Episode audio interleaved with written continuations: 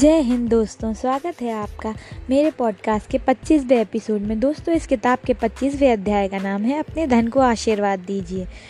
इस इस अध्याय में रोबिन शर्मा जी बताते हैं कि उन्होंने एक बार एक पुरानी लाइब्रेरी से एक किताब पढ़ी, जिसका नाम था bring bring out the magic in your mind यह एक बहुत पुरानी किताब है, जिसमें एक जादूगर के बारे में लिखा है। दोस्तों, इस किताब के एक अध्याय का नाम है, धन का रहस्य।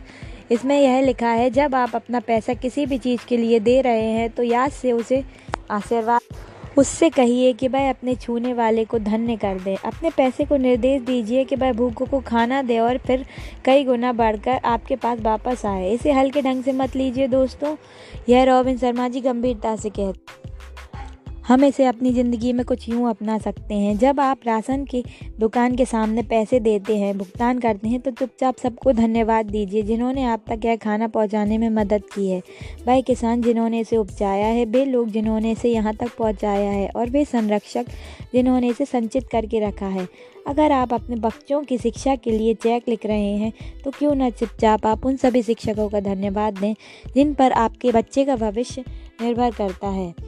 और उन लोगों को भी जो उसके कार्य में उनकी मदद करते हैं। जब भी आप किसी दुकान से कोई पुस्तक खरीदते हैं तो उस हर इंसान का, उस इंसान का आभार व्यक्त कीजिए, जो काउंटर के उस पार खड़ा होकर दिन भर पुस्तकें बेचता है। दोस्तों, आप इस तरह हर व्यक्ति जब भी पैसे खर्च करें, अपने तब धन से कहिए कि वह सबका भला करें। दोस्तों, ऐसा करने से आपको खुशी मिलेगी और देखिए क्या होता है। जो हाथ देता है, वही हाथ बटोरता भी है।